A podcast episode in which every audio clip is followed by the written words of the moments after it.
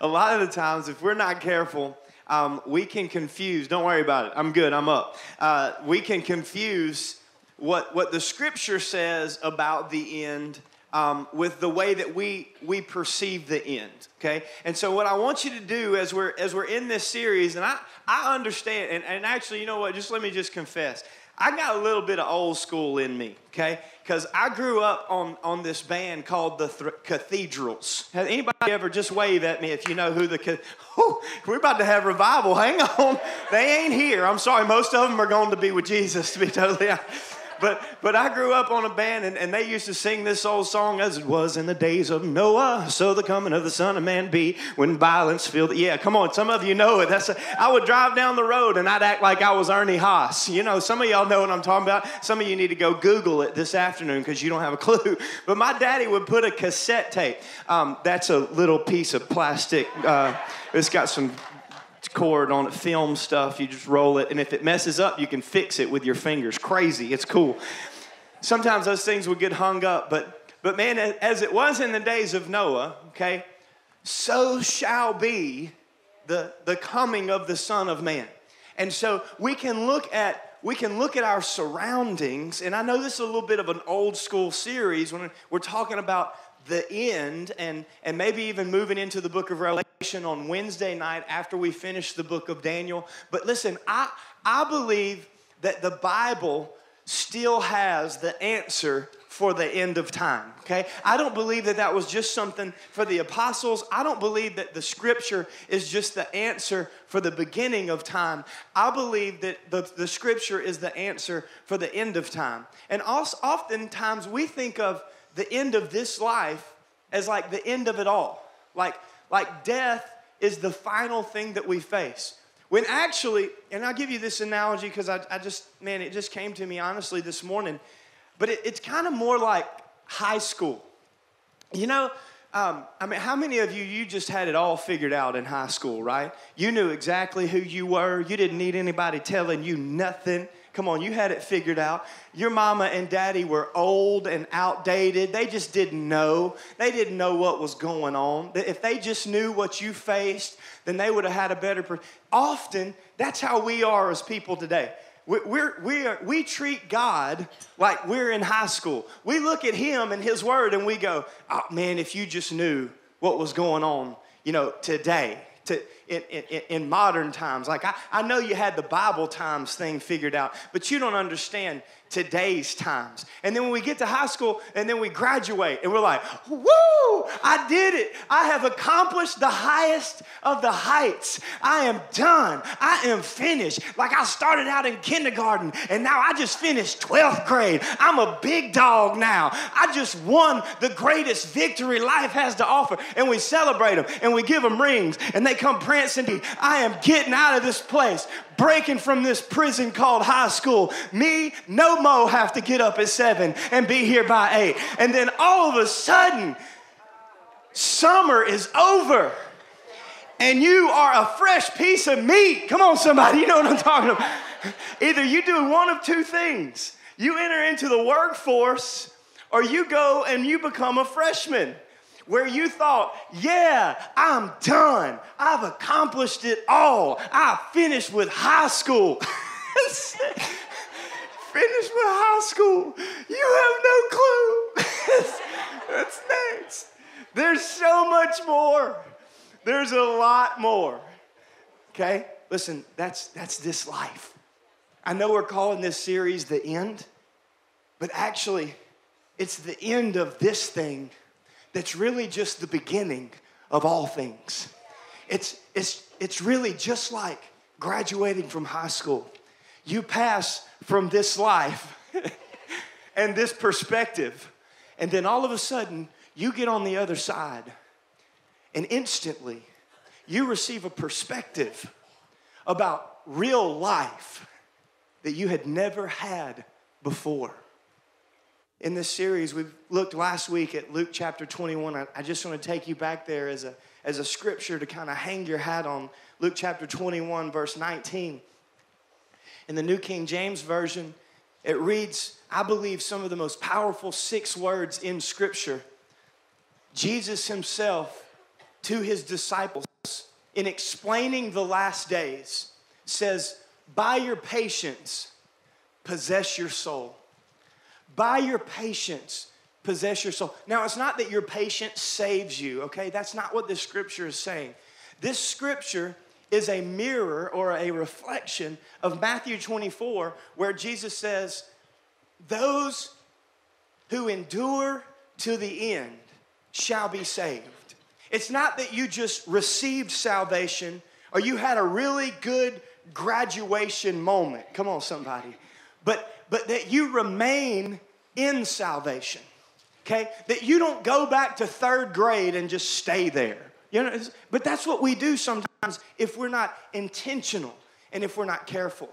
Verse 36 of that same chapter, Luke 21, Jesus says, Watch therefore and pray always that you may be counted worthy to escape, to escape all of these things that will come to pass and to stand before the Son of Man. Now, last week I really broke this down, but I want to recap it this week because I was told by several people that I preached way too fast. And one person even hinted, she didn't say it, but she hinted that it actually got on her nerves. so I thought, well, she's probably a, a, a representation of, of more. So I just want to recap just the front end of this being taken up as the church. Now, we believe in this doctrine of being caught up in the air with Jesus or being taken up to be with the Lord, okay? And, and I do believe that that is a very biblical, scriptural idea to believe in. While at the same time, okay? We believe in what we would call the imminent return of Jesus. Imminent being it could happen at any moment. Imminent. We will not know the day or the hour, but we can know the season. All right, now let me tell you what is not an absolute doctrine for me. Those two things for me, for me, are absolute doctrine. Now, if you don't agree with that, that's great. I love to have those conversations. Bring your scriptures to the table. We'll lay ours out. We can have a discussion, not a debate, not an argument, but we can have a discussion about why you believe what you believe, and I'll discuss why I believe what I believe. But after that discussion is over with, I'm not going to continue to have it. We're going to have the discussion. We can agree to disagree, and we can move on to the more important things. Okay? I, here's what I mean by this next part is not an absolute doctrine. What I mean is, I don't believe that it is a heaven or hell issue. That's what I mean by an absolute doctrine. Our biblical absolutes means that I look at them and I go, if, if I'm wrong on this, I'm sending people to hell. If I'm right, I'm winning them to heaven. Okay? I do not believe, listen carefully, okay?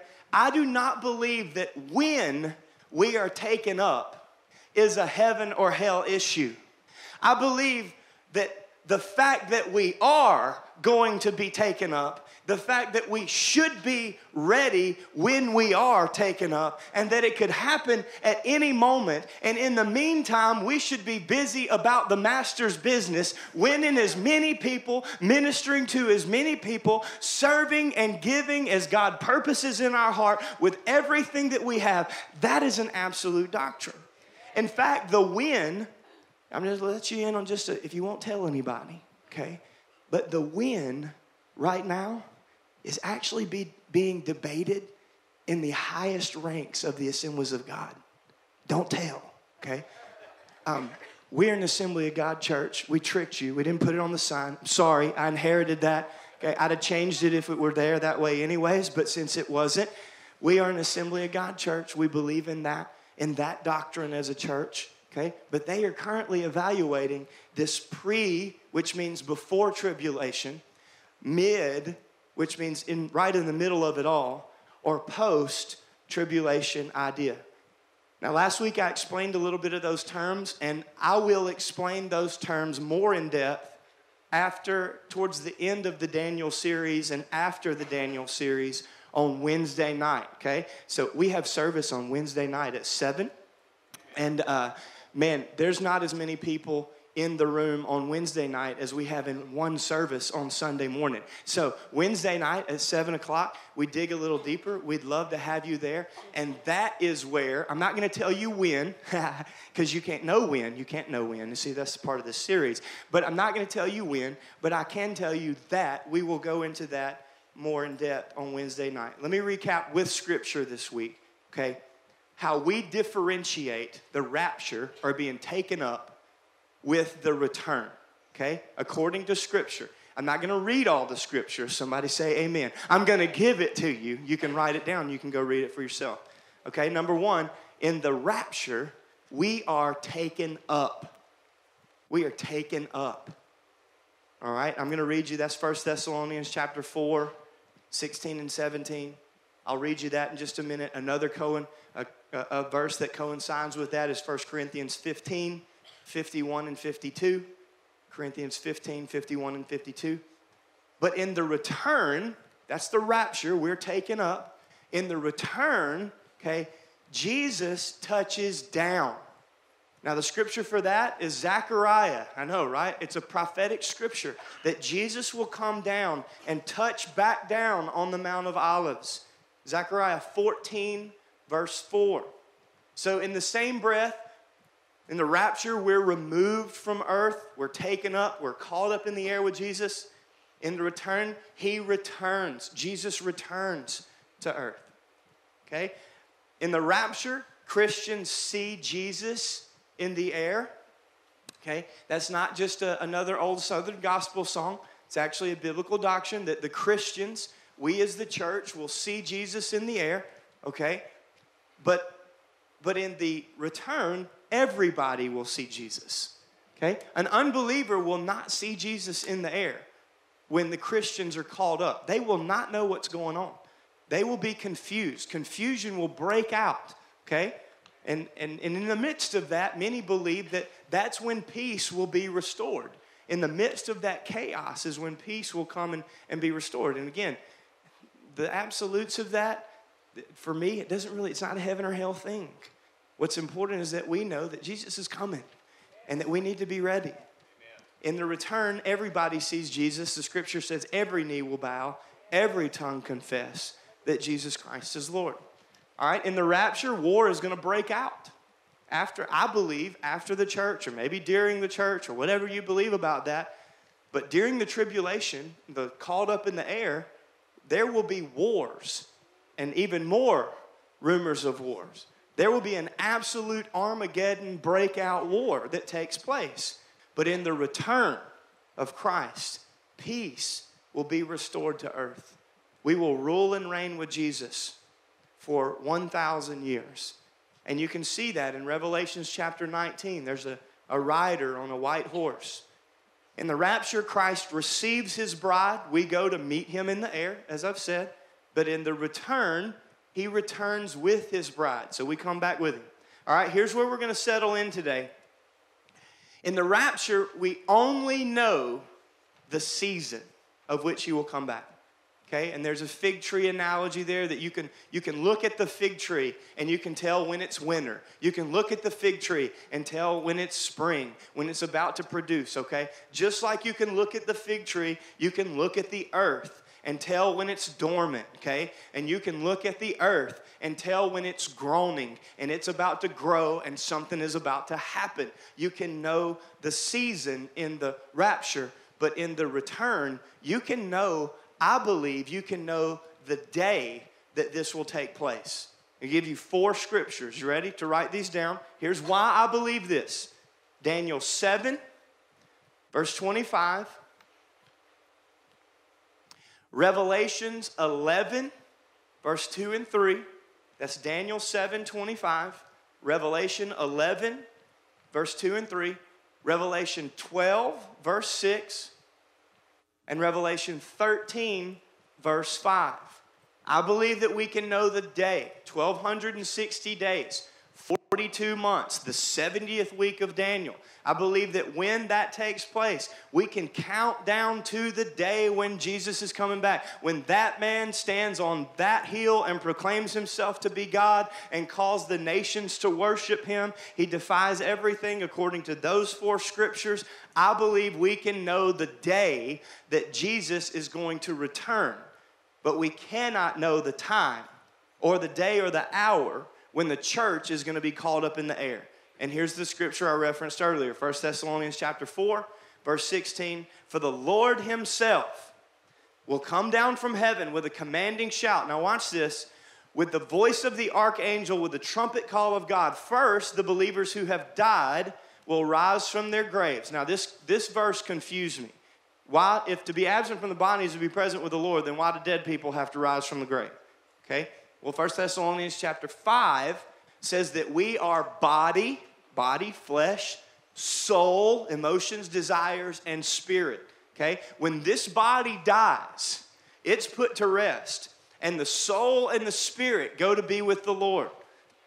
When Jesus comes back, the body will meet the resurrected body, just like Jesus had, the resurrected, initially created, immortal, okay, incorruptible body that cannot die, will meet the soul and the spirit in the air with Jesus. That's an explanation of this scripture. Verse 17, then together with them, we who are still alive and remain on the earth will be caught up. There's that word. Rapture is never in the scripture. Okay, we get it from this the translation of this word, they will be caught up in the clouds to meet the Lord in the air. Then we will be with the Lord forever. All right, if you got your Bibles, you got that page turning thing, you can open that to Matthew chapter 24. And, and by the way, I, I love that sound. I love that, like, actual pages flipping sound because I, I love when people just write all in the Word of God and, and take notes all in the Word of God. Now, on the other end, I also love the fact that I can go to a conference with one thing in my hand. I have my Bible there, I have my Word document there, and I can take five pages of notes in one sermon without ever looking up. I can just, I'm telling you, thumbs on fire, y'all. I, I, can work these things out with the best of them. There is one person that can beat me, and she's sitting on the front row. It is unbelievable. I'm telling you, like 154 words a minute with two thumbs. It's amazing what she can do on that thing. Okay? But I love the actual word of God. Matthew 24, verse 42. Verse 42. So you Jesus talking to his disciples, so you too are also, this is the New Living Translation, must keep watch. For you don't know what day your Lord is coming. Okay? That's the absolute doctrine. No matter what you believe about all the rapture and return stuff, the absolute peace, the heaven or hell issue is that you don't know what day he's coming and you need to watch and prepare. Verse 44, I skipped a verse, jump to 44. You also must be ready all the time. Like you need to be ready right now. Like you can't assume that you're to make it through Sunday service. You can't go out on Friday and Saturday and think, oh, well, Sunday is coming I will just go and, and repent and ask for forgiveness and all will, you can't wait wait for the next revival as we've called it over these. You can't wait for camp. I love camp. I believe world changes the world changes at camp. I believe that people are won and called and saved and camp is a good thing. And you need to send your children and your grandchildren to camp. Can i get an amen from the front row this morning? You you need to send them to camp. We're sending our babies to camp this year. Glory. Okay? Two of them two out of three are going to camp for a week. And with $185 man that's expensive. It's expensive to go to camp. It's almost $200 to send. Where else are you going to send your kid this summer for four days overnight with three square meals a day for $200 you will waste $200 on something else this summer invest it in the next generation and send them to camp for a week. Come on somebody. I'm telling you camp changed my life. And i didn't even get to go when i was a teenager. I went as a youth leader paid for myself. And I'm telling you, we sit here today having been invested in by those moments that we had at youth and kids camp over the years that changed who we are, who defined us. The Bible says that the Son of Man will come. You must be ready at all time. The Son of Man will come when least expected. That's the moment he's going to show up. Jesus makes a reference as to a thief in the night, in the twinkling of an eye, like gone. As the lightning flashes from the east to the west, we're out of here. Okay? Great. That's really good. But what about right now? Okay, one year at one of those camps, we had this evangelist. And he was speaking, uh, he was led of the Lord, I believe it was like a Tuesday night, to talk about the last days and the end times. Okay? And he went to the story in Matthew 25, which we're going to go to by the end of this message. We went to the story in Matthew 25 where there were 10 virgins or 10 brides awaiting the groom. Okay? And in this scripture, you had to make sure that you had oil in your lamp. That's where the old song came. Give me all in my lamp, keep me burning. Give me all. And you sang it 25 times. The same thing over and over again. But the same people that loved that song and sang it 25 times within a five minute period now get mad at the songs that we sing over and over again. Listen, it ain't about, come on, somebody, it ain't about what generation is singing what song. It's about the life changing power of the gospel that is inside of that worship set. That if you can connect with Jesus in that moment, it shouldn't matter what genre is playing. Come on, my worship's not dependent upon a genre. My, my worship's dependent upon my Jesus. And you can play any song as long as it lines up with Scripture. I'm going to get my worship on. Y'all know what I'm saying? It's going to happen. Okay, I'm back. A youth camp speaker. Now, what we would do, uh, these kids thought it was funny. We had to clean their, they had to clean up their area every day. And some of these kids would not clean up. And they were, they, this is what they would do. They have junk just laying everywhere and they would say, Well, this is the rapture bed. So I got raptured. And I said, Well, you weren't ready. So then here's what they would do. They would they would take their clothes, they would fix their bed, and then they would take their shirt and lay it upright on the bed, and, and then their pants under the shirt and put socks down and, and like shoes right there on the bed. And then they would leave their Bible open behind them, like they was reading their Bible backwards, you know.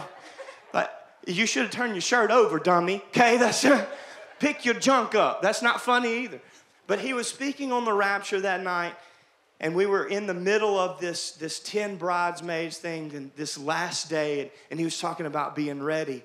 And then all of a sudden, in the middle of the service, he had somebody stand up and yell. The bridegroom is coming. Just like that. It scared the daylights. I mean, but now listen, now that's that's Big Daddy Mike. I'm sorry for all of those people right there. That's Pastor Lydia's daddy. We were trying to figure out who we were gonna have. Come on, it's yeah, he raised her. But we have her. Thank you, Jesus. This man yelled out the bridegroom was coming. Man, it scared the kids to death. And he didn't just yell it once. I'm talking about this dude screamed it twice, like somebody was squeezing his throat. It was scary. And then right after that, okay, here's what happened. The evangelist said, and just like I want to ask you, were you ready? If that were it, if the groom was coming through the clouds, if that was the trump of the Lord, a baritone bass kind of trumpet. Were you ready? If that was it and that was the moment, is your life in a place, is your heart, more importantly, is your heart in a place where you were ready to meet with Jesus? Number one, if you're taking notes today, The bridegroom is coming. yeah, were you ready? Okay, there he goes again. Whew, he got me that time. I wasn't expecting it. First one was planned, that one was impromptu.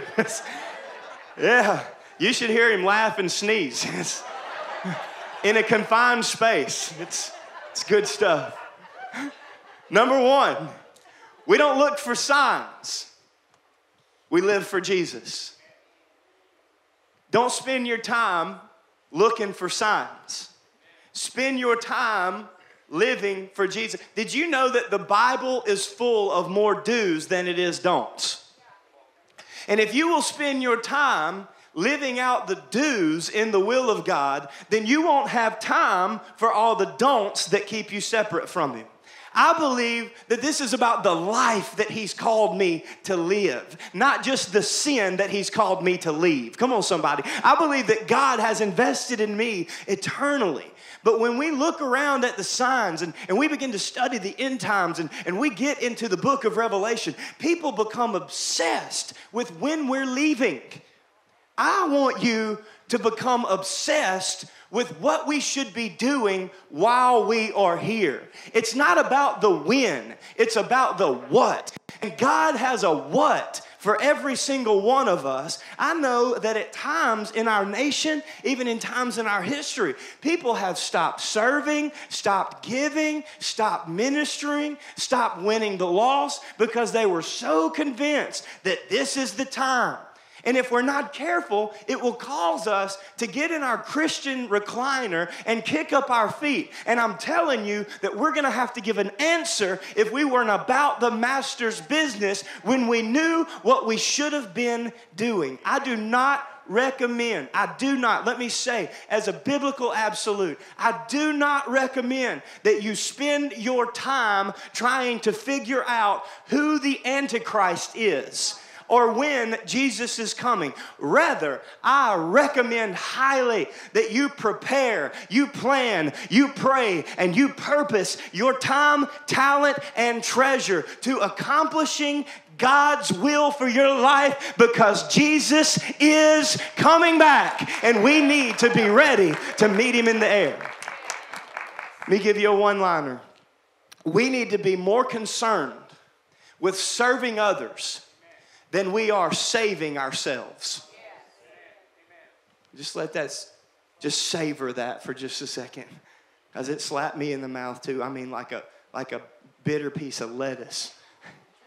I thought, man, why am I in ministry? Am I in ministry because I wanted to save myself and my family? Or am I in ministry because I wanted to serve others? See, right here in this next verse in Matthew chapter 24, Jesus says in verse 45, a faithful, sensible servant is one to whom the master can give the responsibility of managing his other household servants and feeding them. So when you come on Sunday, hmm, some of you know where I'm going and you're backing up because you don't want your toes stepped on. A faithful, sensible son. In the midst of explaining the importance of end time revelation, Jesus ends the passage. A faithful and a sensible servant is one to whom the master can trust, can give responsibility of managing his other household servants and feeding them. Verse 46 If the master returns and finds that the servant has done a good job, if the master returns and finds the servant serving, that's what he's saying, there will be a reward. Okay, hang on now, because this is the heavy part. And this is the part that a lot of pastors get accused of only preaching and people don't like the church over. But if you're gonna get mad at somebody, you gotta get mad at Jesus, because he's the one that says the next phrase. If the master returns, I tell you the truth, the master will be put, I'm sorry, the master will put that servant in charge of all he owns, verse 48. But what if the servant is evil and thinks, my master won't be back for a while? He begins beating the other servants, partying, and you remember last week that Jesus put partying, carousing, and getting drunk in the same phrase as the cares of this life. So the, the servant begins being more concerned with the cares of his own life than the call of God on his life. Okay, verse 50 the master will return unannounced and unexpected. And he will cut the servant, my Jesus. Look, ain't no, I have never heard a pastor tell his congregation members, if you don't show up for serve day, here's what's gonna happen. I'm gonna take my machete. I'm gonna come to your house and I'm gonna cut them lazy feet off and give them to somebody. But listen, this is messed up, man. He will cut the servant to pieces and assign him a place with the hypocrites. Uh, look, I don't want to be part of that crowd. In that place, there will be weeping and gnashing of teeth. I'm going to preach on hell next week. I'm telling you right now. I'm going to preach on hell. It's not going to feel real good. But what you're going to figure out by the end of that message is that hell is not what Jesus has for you. He has heaven for you now and later. And if you will listen to the warning that Jesus said, man, he didn't take it easy right I'll cut you up, man. like, what? I'm sorry, I don't want to be cut by Jesus. Number two, if you're taking notes, I want you to write this down, put it somewhere, and never forget it. Because number two today is that God saved me to serve. There's a revival that's happening, and I believe it's a last days kind of revival because it's happening as an expression of what Jesus communicated in his last days message. There's a revival not of Holy Ghost slain in the Spirit and speaking in tongues, belly flopping, which I'm, I'm not against those. I actually love that. Um, I, it's only happened to me once, and I'm envious of people that have had that experience more than me. I'm for those things because I believe that sometimes you need God to reveal Himself in that manner in order for you to get out of whatever you were in okay? But that is a first move of God. That is a first move of God to get the attention of the person that's not in the place that He would have for them to be. I believe in the last days we're seeing this happen. We are having a revival of servanthood. People are beginning to learn, and millennials are expecting. And if they expect it, then what are their sons and daughters going to expect? They don't want to see the show. They want to see the substance. The show is me being saved and filled with the Spirit. And there's nothing wrong with the show. I'm not against the show. Please do not misunderstand me. I needed that to get where I'm going, to get where I am. But I don't need it every Sunday. I need it on my own. Come on, somebody. Eventually, you got to feed yourself. You got to quit coming to church every week and expecting the church to feed you and the ministry to be about you. You got to get on board and you got to get in the substance of servanthood. Matthew 25 is a parable of the talents. It opens up with that passage on the, the 10 virgins. Don't do it again. I'm already scared. Okay? And the bridegroom is coming. The bridegroom is coming. And they weren't ready. And five of them who were not ready did not get to go with the groom they did not have, I believe, the oil of servanthood in their lamp. They had spent it on themselves. Did you know that you will consume more of your oil by yourself than you will if you share it with others? Because there will be a continual flow of being poured into you. But when you only spend it on yourself, you cut off that flow. And God can't continue to just pour into you because you're hoarding up too much and there's no room left for anybody but you. Now, verse 20, now uh, down just a little bit towards verse 20, 20-ish, okay, we see this parable of the talents or the parable of the time ability, talent, and treasure given to these servants. Okay? One person gets five bags of silver. Hey, come on. I want to be the five bag guy. Another person gets two bags of silver. Okay? And Jesus gives them that silver. And they go and to the best of their ability. I want you, in this passage in Matthew 25, I don't have time to read all of it, but you can see that that person took what they were given and they did to the best of their ability what God had called them to do. And Jesus did not come back and say, Well, you should have done as much as he did. Stop comparing yourself to other people. Discover the call of God for your life. And you do what you can do. And I can promise you that you will receive the same reward as the person that did all that they could do with whatever God gave them. Now, both of these guys, they did what they were supposed to do. They took what God had given to them and they invested it in others.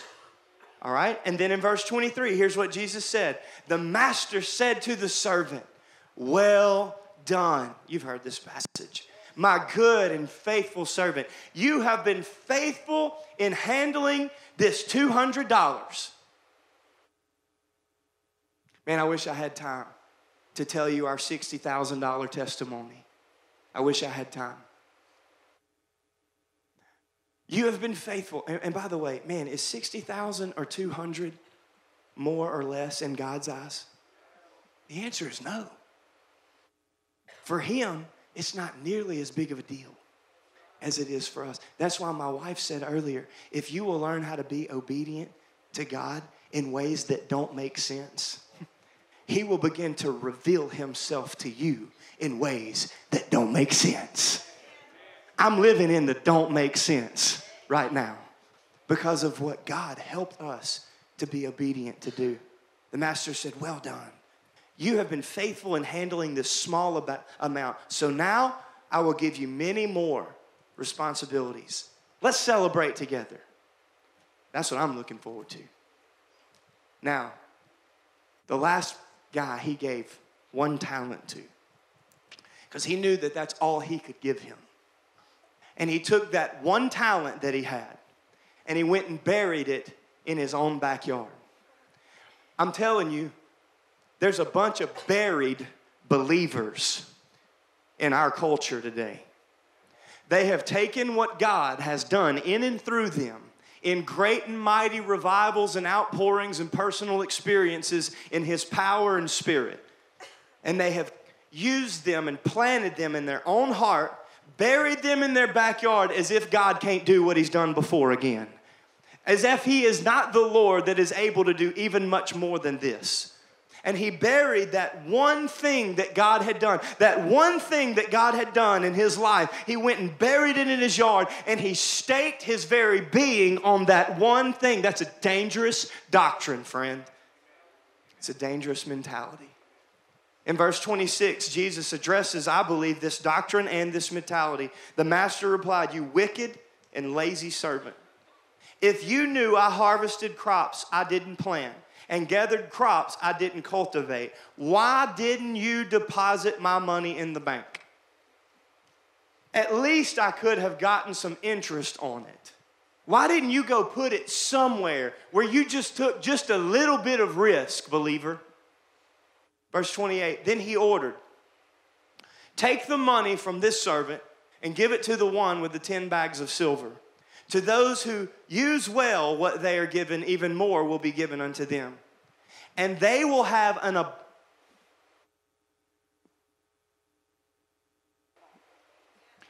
If what? If, if you just use what God has given you as He purposes in your heart. Is He talking about finances? Yeah. I make no beef about it. Is He talking about my gifts and my abilities? Yes, no beef about it. Is he talking about my time? Because my time is important to me. You know why? Because you don't believe that God can make up for lost time. See, He's the creator of all things that were and are and will be. And so when you deposit it into the kingdom of God, there is nothing that is lost in Jesus' name. It's just, it's not a matter of, of if it will come back. It's just a matter of when He decides He can reveal it to you, when you can handle it. He will begin to pour out abundance on you. This is not a threat, this is a promise, friend. that if you will spend your time doing what God has called you to, then He will begin to pour out an abundance on you that you didn't see coming. If you will learn how to be faithful with just the little, well, this is all I have. I don't really have much to give. Good, give it and watch God grow it. Come on. It's crazy. Is he talking about finances or, or my time or, or my abilities? Yes. Get out of the box. Get out of the box. This old mentality where we've been thinking the same way, listening to the same phrases, and thinking that they mean the same thing. Rip the box open, tear down the wall, and watch God do things that He's done before, but even better in these last days. From those who do nothing, even what they even what little they have will be taken away. Verse 30. Now throw this useless servant into outer, dark, into outer darkness. I'm, going to define it next week. Where there will be weeping and gnashing of teeth. All right, listen, because I don't want to be misquoted today. The reason that this is so important, and, and I'm going to give this as a personal interpretation carefully. I want you to hear me because I don't want to lose my credentials over this, okay? It is not just salvation that is the final test. It's not. It's not just whether you have ever received salvation as the final test of whether you do or do not receive the reward of the Father. It's servanthood. Why? Because servanthood is a reflection of our salvation. If you were, are where Jesus wants you to be with Him, then you will not be able to help but be like Him. And the Son of Man came not to be served and fed every week on the week, but to serve and to minister and to reach out to those who didn't already know him.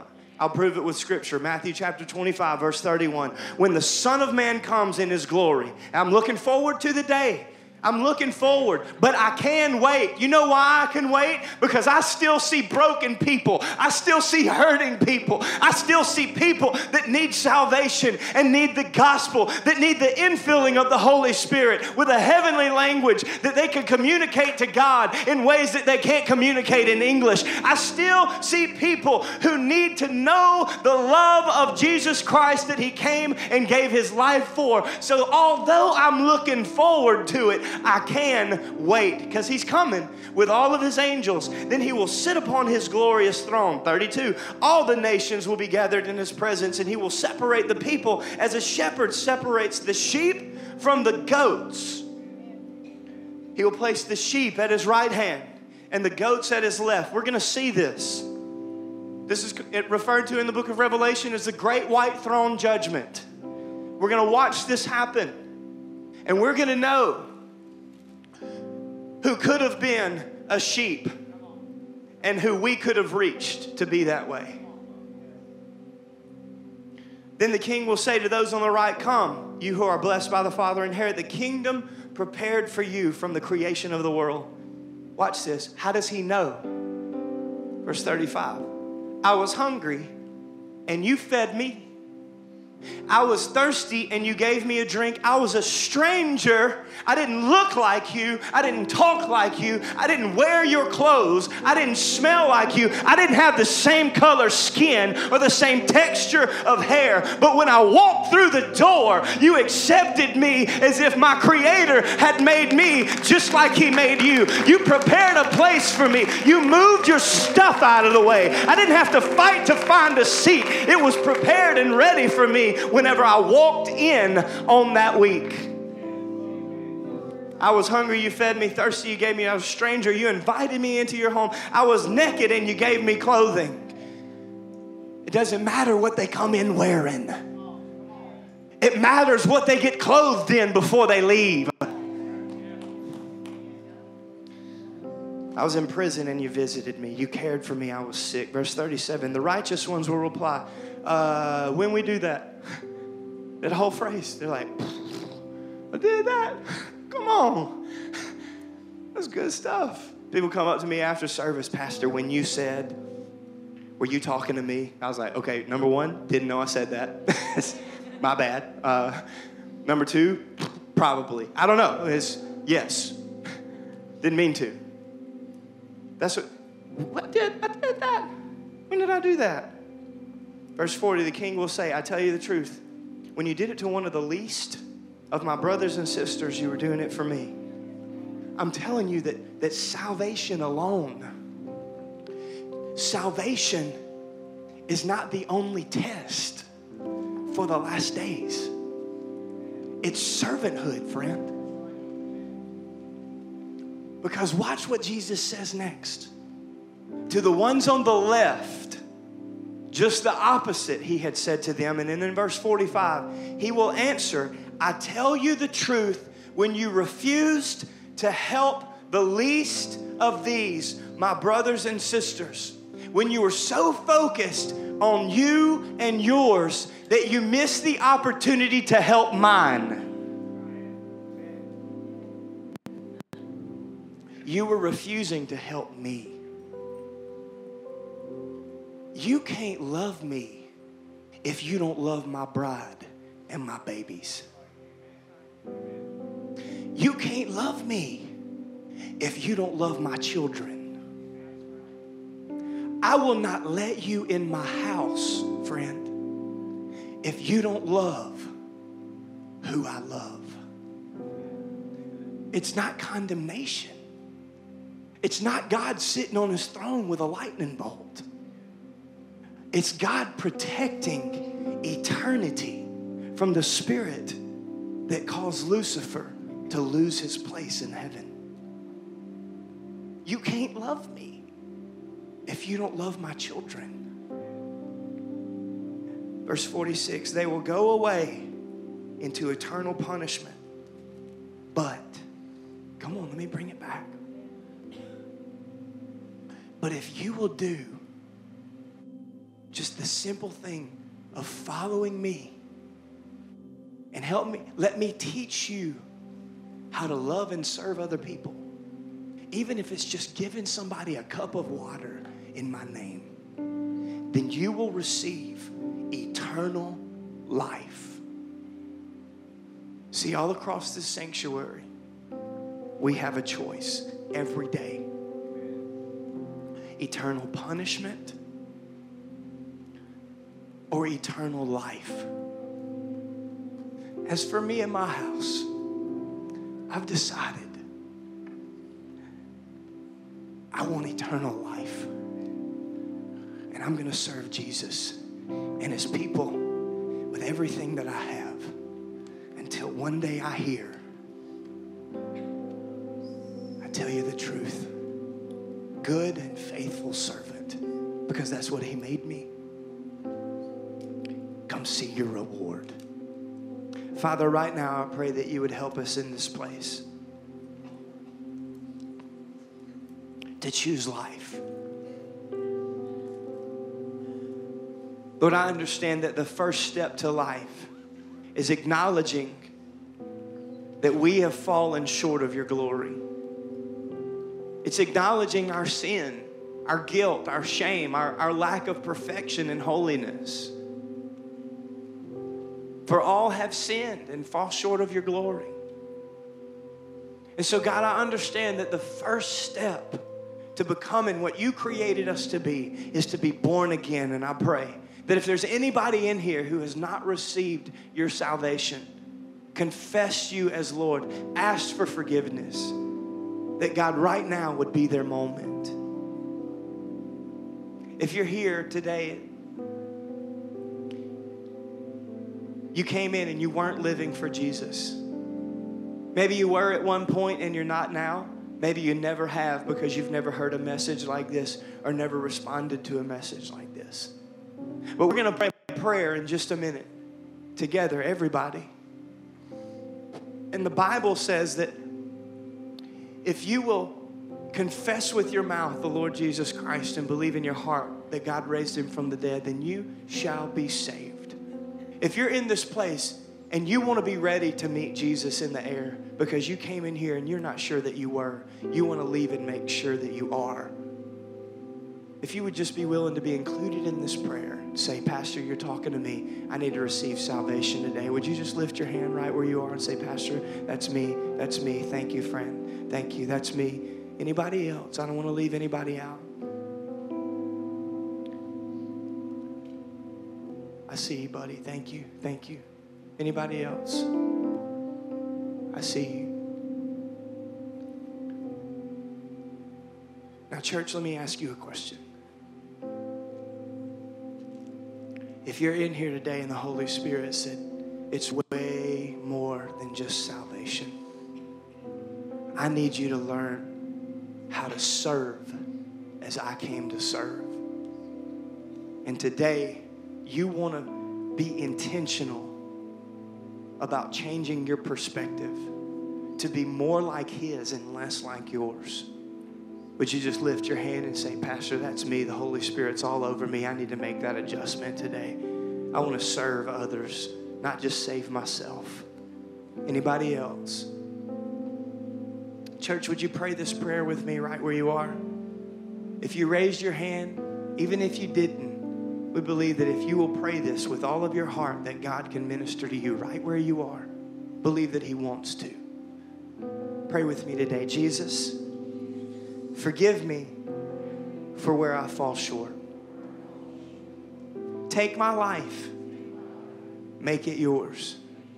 Save me from myself and help me to serve others. May I follow you with all of my heart and accomplish your will for my life and the people you put in it in Jesus' name. Amen. Come on, right where you are. Can you just praise the Lord right where you are?